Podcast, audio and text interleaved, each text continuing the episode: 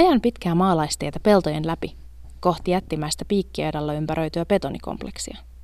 Se sijaitsee lähestulkoon keskellä ei mitään. Saapuessani tarpeeksi lähelle, kolme vartijaa tutkii autoni ja minut, ennen kuin pääsen ajamaan edes alueelle. Kuljen kolmen portin läpi, vastaanottoon, jossa turvatarkastus on jopa kattavampi kuin koskaan missään lentokentällä. Minulta viedään kaikki paitsi ajokortti. Edes kynää ja paperia en saa mukaani sisälle. Metallin paljastin kirkuu silti. Kokeneempi naisvartija saapuu paikalle, ja minua edellä kulkeva nainen ja minä joudumme erityistarkastukseen, ja meille pidetään tissipuhe. Minulle kerrotaan, että jatkossa olisi hyvä, että tulisin joko ilman rintaliivejä tai hankkisin tapaamisia varten liivit, joissa tukea ei ole. Saan listan merkeistä, jotka kelpaavat. Heilutellessani rintaliivejäni vankilan eteisen vessassa, naisvartijan edessä mietin, että mitä tuhoa on se, jota voisin saada aikaan kaarituillani. Minua naurattaa. En osaa suhtautua tilanteeseen sen vaativalla vakavuudella ja sen olottaa. Minulle tämä ei ole arkea. En onneksi joudu tähän syyniin joka lauantai vain tavatakseni läheisiäni. Olen menossa tapaamaan Kimberly Cooperia, naista, johon tutustuin tätä juttua tehdessäni. Kimberly joutui vankilaan hyvin pienen rikoksen takia ja istuu nyt viimeistä kuukautta seitsemän vuoden tuomiostaan McPhersonin vankilassa. On August the eighth of two thousand thirteen, I went to Dillard's with my friend, and I had my child with me, and um, one of our friends worked there, and she let us know that the camera system was down, and that people had been getting them for their Michael Kors purses. And it was just one of them situations that come up, and your your criminal mind goes into overtime, and it's like, well, if they can do it, then I can do it. So I thought that I would just get me a Michael Kors purse and put it on my shoulder and walk out. And when I did, the security guard had seen me do it, and he stopped me and took me upstairs and charged me with misdemeanor theft of property. And then when I went before the judge, they increased my charge to theft by threat because I had my two-year-old with me. Yhdysvalloissa vankeja on eniten kaikista länsimaista. Maassa on yli kaksi miljoonaa ihmistä kalterien takana. Se tarkoittaa lähes prosenttia koko aikuisväestöstä. Jos mukaan lasketaan ne ihmiset, jotka ovat ehdonalaisessa, voi sanoa, että yksi kolmestakymmenestä amerikkalaisesta on tekemisissä jotenkin vankeusrangaistuksen kanssa. Tästä voisi olettaa, että Amerikka on vaarallisista maarallisin maa, ja rikoksia tapahtuu joka nurkassa. Tämä ei kuitenkaan pidä paikkaansa. Tilastojen mukaan maa on vuosi vuodelta turvallisempi, jos ottaa huomioon väkivalta- ja omaisuusrikokset. Mistä sitten johtuu, että uusia vankiloita rakennetaan jatkuvasti, ja vanhatkin pursuilevat liitoksistaan? Vankiloissa on jo nyt kuusikymmentä prosenttia enemmän ihmisiä, kuin niihin virallisesti mahtuisi. Um, we have a really, really overcrowded prison system. People on both sides of the political aisle acknowledge this. Our prisons are built to hold about uh, thirteen thousand people, and they have about It was up to twenty-six thousand, now it's down to about twenty-five, but that's still a lot more than they're they're built for. And they're they're very old. Um, and even though we don't get into the prisons as often as we'd like to see what is going on there, I mean, even even the people who are running the places say, we don't have enough guards, we're under-resourced, we don't have enough space. And I think there's a strong sense that there is, that, you know, there's something that's going to need to change. Suhtautuminen rikollisiin on täällä tiukkaa. Rikolliset ovat ala-arvoisia, ja rangaistuksen kuuluu olla rangaistus. Ei vankilaan tulla nauttimaan olostaan. Siellä olo pyritään tekemään mahdollisimman hankalaksi. Äidit erotetaan vauvoistaan, ja tapaamiset ovat valvottuja. Ei puhettakaan Suomen tyylistä, jossa vankeja pyritään sopeuttamaan arkeen vankilan jälkeen ja tarjoamaan hoitoa. They're so overcrowded. They they have so many people that are here that are addicts that should be getting help instead of a prison sentence. Um, they offer no help here. They offer a program called T C and S A T P, but if you force someone into doing a program, they're not ready for the help. And so you've got these return offenders that come back seven, eight, nine, ten times. And they're still not getting the help they need for the problem that they have. And then you've got these ones like me that are here for so long without my family that is here for minor things that you could make me pay a hefty fine. I would hate more to give the county my money than I would to be taken away from my family for so long and just to be sitting here with nothing to do. They don't make it where time is, they don't try to get us rehabilitated for the world. They just set us here, forget about us, and till it's time for us to go home. Vuosien tuhatyhdeksänsataakuusikymmentä ja tuhatyhdeksänsataayhdeksänkymmentä välillä Suomen ja Yhdysvaltojen rikosluvut olivat lähes identtiset. Mutta sinä aikana Suomen vankilarangaistusten määrä väheni yli kuusikymmentä prosenttia. Yhdysvaltain vastaava nelinkertaistui. The attitude in the, across the country in the late eighties and early nineties was very much, you know, we've got to do something about this, we've got to be tougher, and you know, we put those we put those mechanisms in, in place. And a lot of the people that were, you put somebody in in in jail for a life sentence in nineteen ninety-two. Well, if they live long enough, they're still in jail now. But then you have to put more people in because there's still people committing crimes. So I think people are understanding that ultimately that you can't simply lock people up and forget about them. Järjestelmän showmeiningistä kertoo esimerkiksi joillekin langetetut kahdeksansataakolmekymmentäviisi vuoden tuomiot. Tässä on kyse kuitenkin ehkä syvemmästä arvomaailmasta. Mikä on rangaistuksen merkitys yhteiskunnalle ja minkä uskotaan olevan oikea tie rikoksista tuomitsemiseen? Täällä vallitsee usko siitä, että mitä tiukemmat rangaistukset, sitä vähemmän rikoksia. Tämä siitä huolimatta, että muissa länsimaissa tämä teoria on todettu huonoksi. I think that they thought it would be easier to stick people somewhere, forget about them, and then put them back out on their own, because if they think about it, they're just, it's a reoccurring problem. It's nothing that they're fixing. They say, oh, let's build a new prison, let's build a new prison, let's build a new prison, but really you're just making more beds for more people to be there. And it's it's it's more, let's get them there, get them out, get them there, get them out, but let's not help them. It's never about let's help help the ones that are struggling, it's about getting them away from the ones that aren't. Tähän vankiloihin tunkemisen huumaan on varmasti monia syitä. Ja suuri osa niistä on rakenteellisesti hankalasti selitettävissä. Mutta asiantuntijoiden mukaan suurimmat kolme syytä ovat seuraavat. Liian paljon ihmisiä tuomitaan vankeuteen liian pitkäksi aikaa. Liian useasti sellainen asia kriminalisoidaan, jota ei pitäisi. Ja se, että usein lait ovat liian hankalasti tulkittavissa. Useat eivät edes tiedä, ovatko rikkoneet lakia vai eivät. On jännä ajatella, miten koko rakenne tuntuu olevan kietoutunut tähän ihmisten massalukitsemiseen. Se alkaa siitä, että lapsi syntyy huono-osaiseen perheeseen, jossa toinen vanhemmista saattaa parhaillaan olla vankilassa kärsimässä tuomiota. Tämä johtaa väistämättä siihen, että lapsella on jo lapsuudesta sekä huonot mahdollisuudet elämään että toimintamalli vanhemmiltaan. It's a, it's a help me cry, but then it's a, a anger. It's like, I'm gonna do what I have to do. You know, I grew up in these projects. I had to go without food. And I'm saying that's not just that's justified, because many people suffer, but many people go hungry.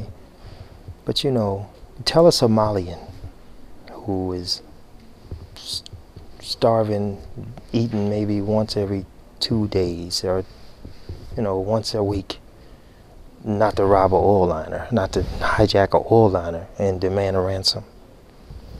Some people say, well, it's still wrong, but, you know, I think a lot of things were wrong, but people done them. I mean, I think slavery was wrong, but it happened. What's the justification for that? Ympäristö ei juurikaan muuta vaihtoehtoa anna. Jossain jopa vankila on lähialueiden tulevaisuuden kuva. Where I grew up, the city actually built a community, they built a prison right in the backyard of where I lived at. It was almost like, this is where you're headed. You know, you live in this community, this is where you're going to graduate. And a lot of people I grew up with actually went that way. I mean, it's, you know, fathers, sons, relatives, all in prison together. Kun muuta mahdollisuutta ei ole, eikä yhteiskunta mitenkään tähän kannusta, on helppo valita tie, joka on tuttu. Ei voi tietenkään suoraan vetää johtopäätöksiä siitä, että valtio ajaa rikokseen tai syyttää ympäristöä. Mutta monin tavoin ihmisen on helppo täällä ajautua vankilaan ja sitä kautta kierteeseen, josta ei pääse pois. Some people still go back to prison because that's all they've ever known for one, and and like you get three hots in a cot. They say it's three hot meals and a bed to sleep in, whereas if you were to go back in the real world, real world as a felon, you're all going to have a hard time finding a job, a place to live, et cetera. So yeah. Some people go back to prison. That is so that. true. People get institutionalized. I've seen people, when I first started at the prison, we had all youthful offenders. We had fifteen-year-olds to twenty-four-year-olds. And there were some kids that have been there, you know, they'd been in the system since they were, you know, thirteen, fourteen years old, in and out of juvenile hall or whatever they called it there, wherever they were from, and ended up in prison. And there were people, you know, I was twenty-one, twenty-two working in prison, and there were people my age that had, they'd been in prison or in the jail, you know, system for ten years. That's all they knew. When they went out, they had no idea how to act. They had no idea how to, you know, how to find a job, how to keep a job, and their family was no support because mm-hmm. they'd been in and out of jail for so long. They ended up right back. Politiikka kuitenkin on mukana hyvin tiiviisti. Äänestäjät vaativat tiukkoja otteita rikollisille, ja kukaan poliitikko ei halua tulla tunnetuksi höllyydestä rikollisia kohtaan. I think there's sort of built into the system a fear of being perceived as light on crime or soft on crime or being perceived as um, liberal or being perceived as uh, you know uh, not tough. And I think I think you know you see that just again and again and again. And that's across this country, but it's especially true I think in the, in the South. Konservatiiviset asenteet jyräävät ja muutosta ei ole tiedossa. Tuomiot kovenevat ja kovenevat. Ihan vain sen takia, että näytetään kansalaisille, että jotain on tehty. Ongelmana on myös systeemin vääristyminen. Koska tuomio on joka tapauksessa tulossa, pitkien tuomioiden pelossa jopa syyttömät ihmiset myöntävät syyllisyytensä, jotta saisivat lyhyemmän tuomion. Tuntuu, että ei ole niinkään väliä sillä, kuka vankilaan laitetaan, kunhan sinne joku menee. Pitkään oli vallalla myös kolme hutia ja ulosperiaate. Sen mukaan kolmesta rikoksesta, olivat ne kuinka lieviä tahansa, joutui vankilaan loppuelämäkseen. These three strikes laws were all over the country and they were they were serious. I mean, if you picked up a felony and you had prior felonies, you could literally go to prison forever. For nothing for for non-violent for a non-violent offense. And thankfully we're backing down from that, but you know what? It's not because we're we've seen the light. It's not because we've suddenly become enlightened. It's because Alabama is sitting with one hundred ninety-two percent occupancy in their prisons and we can't afford it anymore. So it's not because we don't want to lock these people up forever, it's because we're not willing to pay to lock these people up forever. Yhdysvallat on myös ainoita länsimaita, jossa on mahdollisuus tuomita ihminen koko elämäkseen vankilaan ilman mahdollisuutta elinkautiseen. So you have women in here that are being battered by their men or being, you know, beat on and and and abused, and then whenever they take it into their own hands to protect themselves, then they accidentally kill their husband or their boyfriend or whoever's doing it, they, they get a life sentence. Vielä muutama vuosi sitten viisitoistavuotias saattoi tehdä rikoksen, josta maksoi loppuelämällään vankilassa. Nyt onneksi alaikäisille tätä rangaistusta ei voi langettaa, ja nekin alaikäiset, jotka sellaista vankilassa istuvat, ovat saaneet mahdollisuuden valittaa tuomioistaan. Adults don't think of time the way children think of time. If you, and I say that as a preface to this, um, when you're a child, well, you know, at least in this country, uh, oh, I want to be sixteen so I can drive a car. I want to be uh, eighteen so I can vote. I want to be twenty-one because uh, so I can uh, buy alcoholic beverages. Um, so you look forward to these these time periods in your life, um, and as you're a child, you're anticipating these, and it seems like it's going to take forever to get here. Adults look at time differently because we use, we look at time retrospectively, uh, and it tends to compress everything. And the trouble is, adults tend to think about uh, two years not being much time, and it is if you're serving time. If you're in a, if you're taken away from society, locked up, two years is a lot longer inside than it is for those of us outside. So uh, that affects some of the attitude on sentence length. Silti tuntuu, että järjestelmässä ei ole minkäänlaista järkeä tai suhteellisuuden tajua. Ketä varten se siis on? Vankeja varten, jotta he saisivat aiheellisen rangaistuksen, vaikka muita ihmisiä varten, jotta heillä olisi turvallinen olo? Yleistä Yhdysvaltain vankiloissa ja oikeusjärjestelmässä on korruptio. Erityisesti pienissä maalaiskaupungeissa on mahdollista maksaa itsensä ulos tuomiosta ja samalla putsata rikosrekisterinsä kerrasta toiseen. Especially if it's a small town, like um, like these little bitty towns like Swifton, where I come from.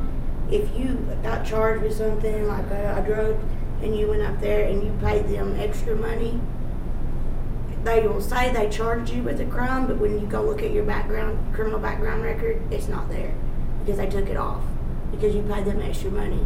I mean, every it's not. I don't know about every city, but like the small towns especially, that's that way. I've watched my brother do it. He's on probation right now, and as soon as he goes to the check in with his pro, his probation officer, he goes and does drugs because he knows he doesn't have to go back for a whole month. Monissa pienissä kaupungeissa vankilat ovat myös suurimpia työnantajia, joten jo senkin takia niiden täyttöaste pyritään pitämään tarpeeksi ison. Yksityiset vankilat toimivat kuin mitkä tahansa yritykset. Jotenkin niin, että kun kerran vankila on, niin täytetään se. Nämä yksityiset vankilat myös pyrkivät lobbaamaan vaikuttajia niin, että tuomioita kovennettaisiin ja lakiin kirjattaisiin uusia rikoksia. Kyllähän vankilat asukkaita tarvitsevat. Suurin osa vankilatuomioista on annettu huumerikosten takia. Tuomiot huumeista ovat hyvin jyrkkiä. This country is a very anti-drug perspective, okay? And willing to put people in jail for long periods of time uh, because of drug-related uh, things. So um, I would say that that's the problem why we, or that's the reason why we have so many people in jail. Pienimmästäkin huumerikoksesta saa vankilatuomion, ja se johtaa kierteeseen, joka on hyvin vaikea katkaista.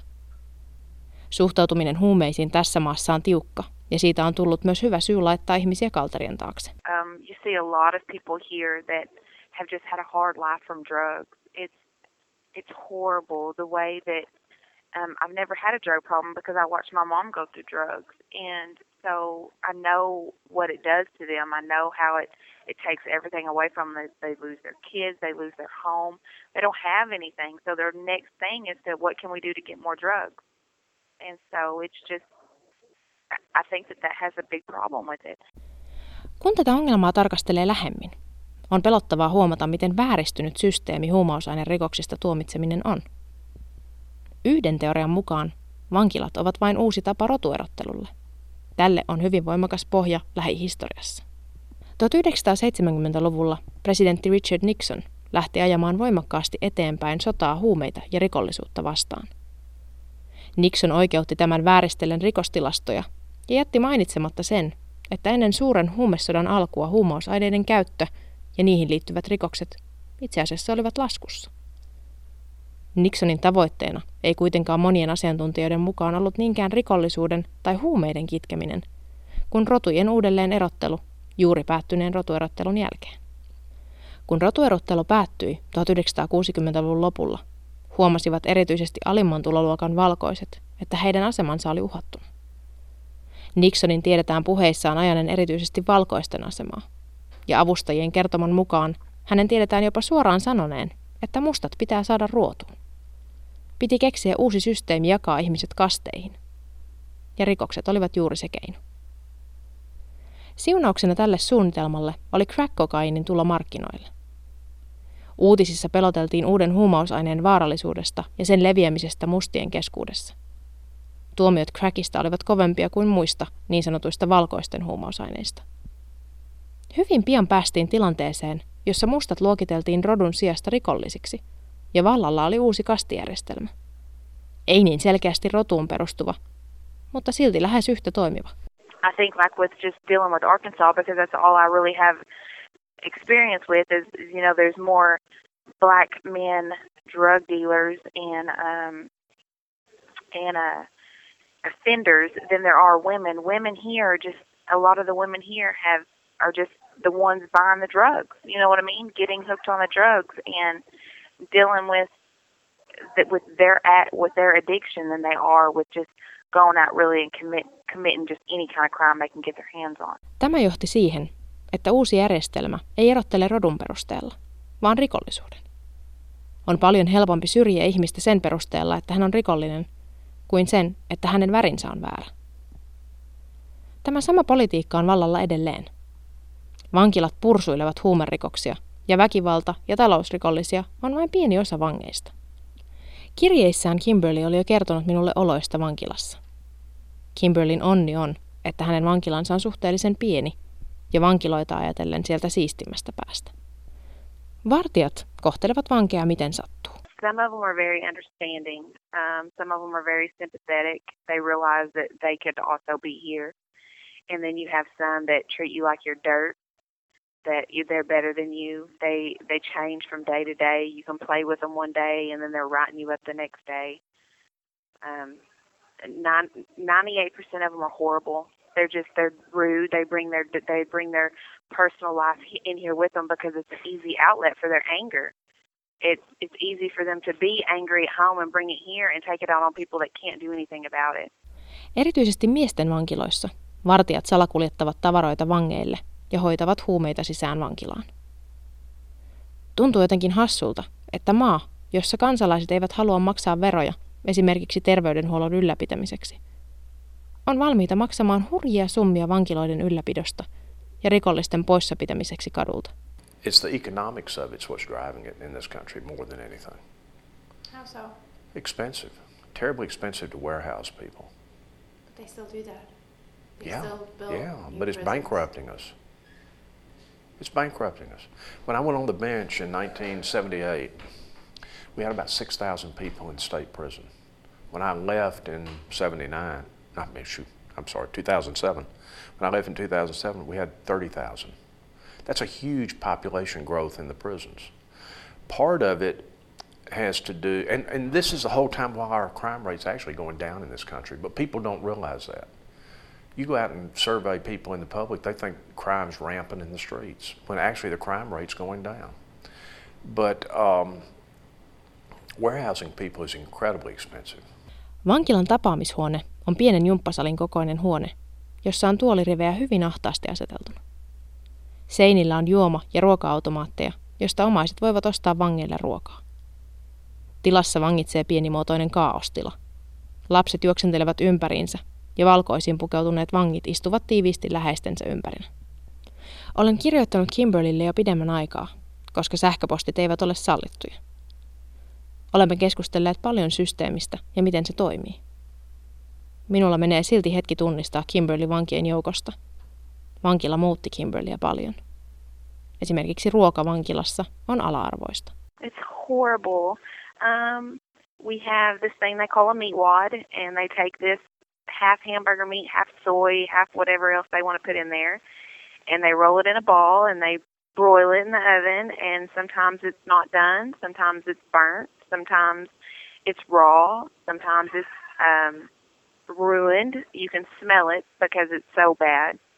And then they feed you leftover vegetables from two days before, or um, they on our menu on the internet it says that we eat Salisbury steak and we eat uh, oven fried potatoes, and we've never seen any of that stuff. Elämä kalterien sisällä ei ole helppoa, vaikka ei sitä monille ole kalterien ulkopuolellakaan. Nuoresta pitäen vankiloissa kasvaneet ihmiset ovat tottuneet vankilan olosuhteisiin. A lot, you see a lot of lifers in here. Um, they're in for murder or abuse of their children. Um, they aren't real hard and mean, and you know some of them don't really want to talk about their crime, but they're not angry. It seems like the women here just aren't angry people. They're more interested in their girlfriends. They want to have their girlfriend and to be left alone. And it's like some of them get that head on their shoulders where they just don't want to leave, and they would rather be here with their spouse, as they call them, I guess, and um, they get mad when they get separated out of the barracks with them, and then you find some inmates that are just here for the petty stuff like I am, and they're easier to talk to, but you just, in here you just never trust people, so it's just easier to stay by yourself. Ulospääsyn jälkeen he huomaavat putoavansa tyhjän päälle. Ei ole kotia, rahaa, työtä, koulutusta eikä perhettä. It's almost guaranteed that if they release three hundred parole violators or three hundred parolees, at least two hundred are going to come back as parole violators. So it's just, you see, I've been here nineteen months and I've seen the same people come back two and three times. I don't think that they have the help they need, or they don't have help getting a life at home where they may have come from nothing and have nothing if they don't have a family or if they don't have a home or things to go home to, maybe they think that they have to do what they have to do to get those things. And if they don't have the help to get it, then they, they do the things that they did before. Vankilasta vapautuneelta poistetaan muun muassa oikeus äänestää, saada lainaa, saada työtä. Stigma vankilasta kulkee mukana koko ihmisen elämän ja vangitsee hänet kastiin, josta on vaikea päästä ylös. Vankila on helppo vaihtoehto monelle. Siellä saa katon päänsä päälle, puhtaat vaatteet, ilmaista ruokaa ja sängyn. Monilla tätä ei ole. Siksi suuri osa vangeista palaa takaisin hyvin pian. Nyt Kimberly on jo vapautunut ja perheensä luona Fort Smithissä Arkansasissa. Mutta viimeisessä kirjeessään vankilasta hän kertoi minulle, että mikään koskaan ei ole sen arvoista, että hän joutuisi sinne takaisin. It, it doesn't take anything from a, being drunk in public to Um, driving your car a little intoxicated. Anything can bring you back here. I can get in a fight with a girl outside my house and still come back to prison for six months. And I don't get off parole until two thousand twenty-one. And I don't, I'm, I'm, I'm thirty years old and I don't want to be here for the rest of my life. I don't want to feel like I'm trash and like I belong here because I don't. I'm miserable every day. Um, I don't want to shower with other women. I don't want to be told when I can watch the T V. I don't want to have to use the bathroom in front of people, and it's just, it's heart-sickening to be here every single day. And to know that I'm thirty days from going home is an amazing feeling, knowing that I'm never going to see this place again. Kimberly on todennäköisesti niitä harvoja, joihin vankila on rangaistuskeinona toiminut. Järjestelmä tuntuu monin tavoin olevan kieroon kasvanut, ja siitä on vaikea sanoa, mistä päästä sen korjaamisen voisi edes aloittaa. Jos asenteet istuvat kansalaisilla niin syvällä, ja politiikassa tehdään kuten kansalaiset toivovat, ei oikein voi päättäjiäkään syyttää. Mutta ongelma ei kuitenkaan ole poistumassa, eivätkä asenteet pehmenemässä. Rikoksiin pitää olla rangaistus. Eihän yhteiskunta toimi ilman sitä systeemiä. Mutta täällä kyse tuntuu silti olevan enemmän kostosta kuin ihmisyyden ymmärtämisestä ja uuden mahdollisuuden antamisesta. Ei täällä perehdytä syihin, miksi vankilaan päädytään. Täällä ajatellaan sitä, miten pahiten rangaistaan. Porkkanan sijasta täällä käy keppi.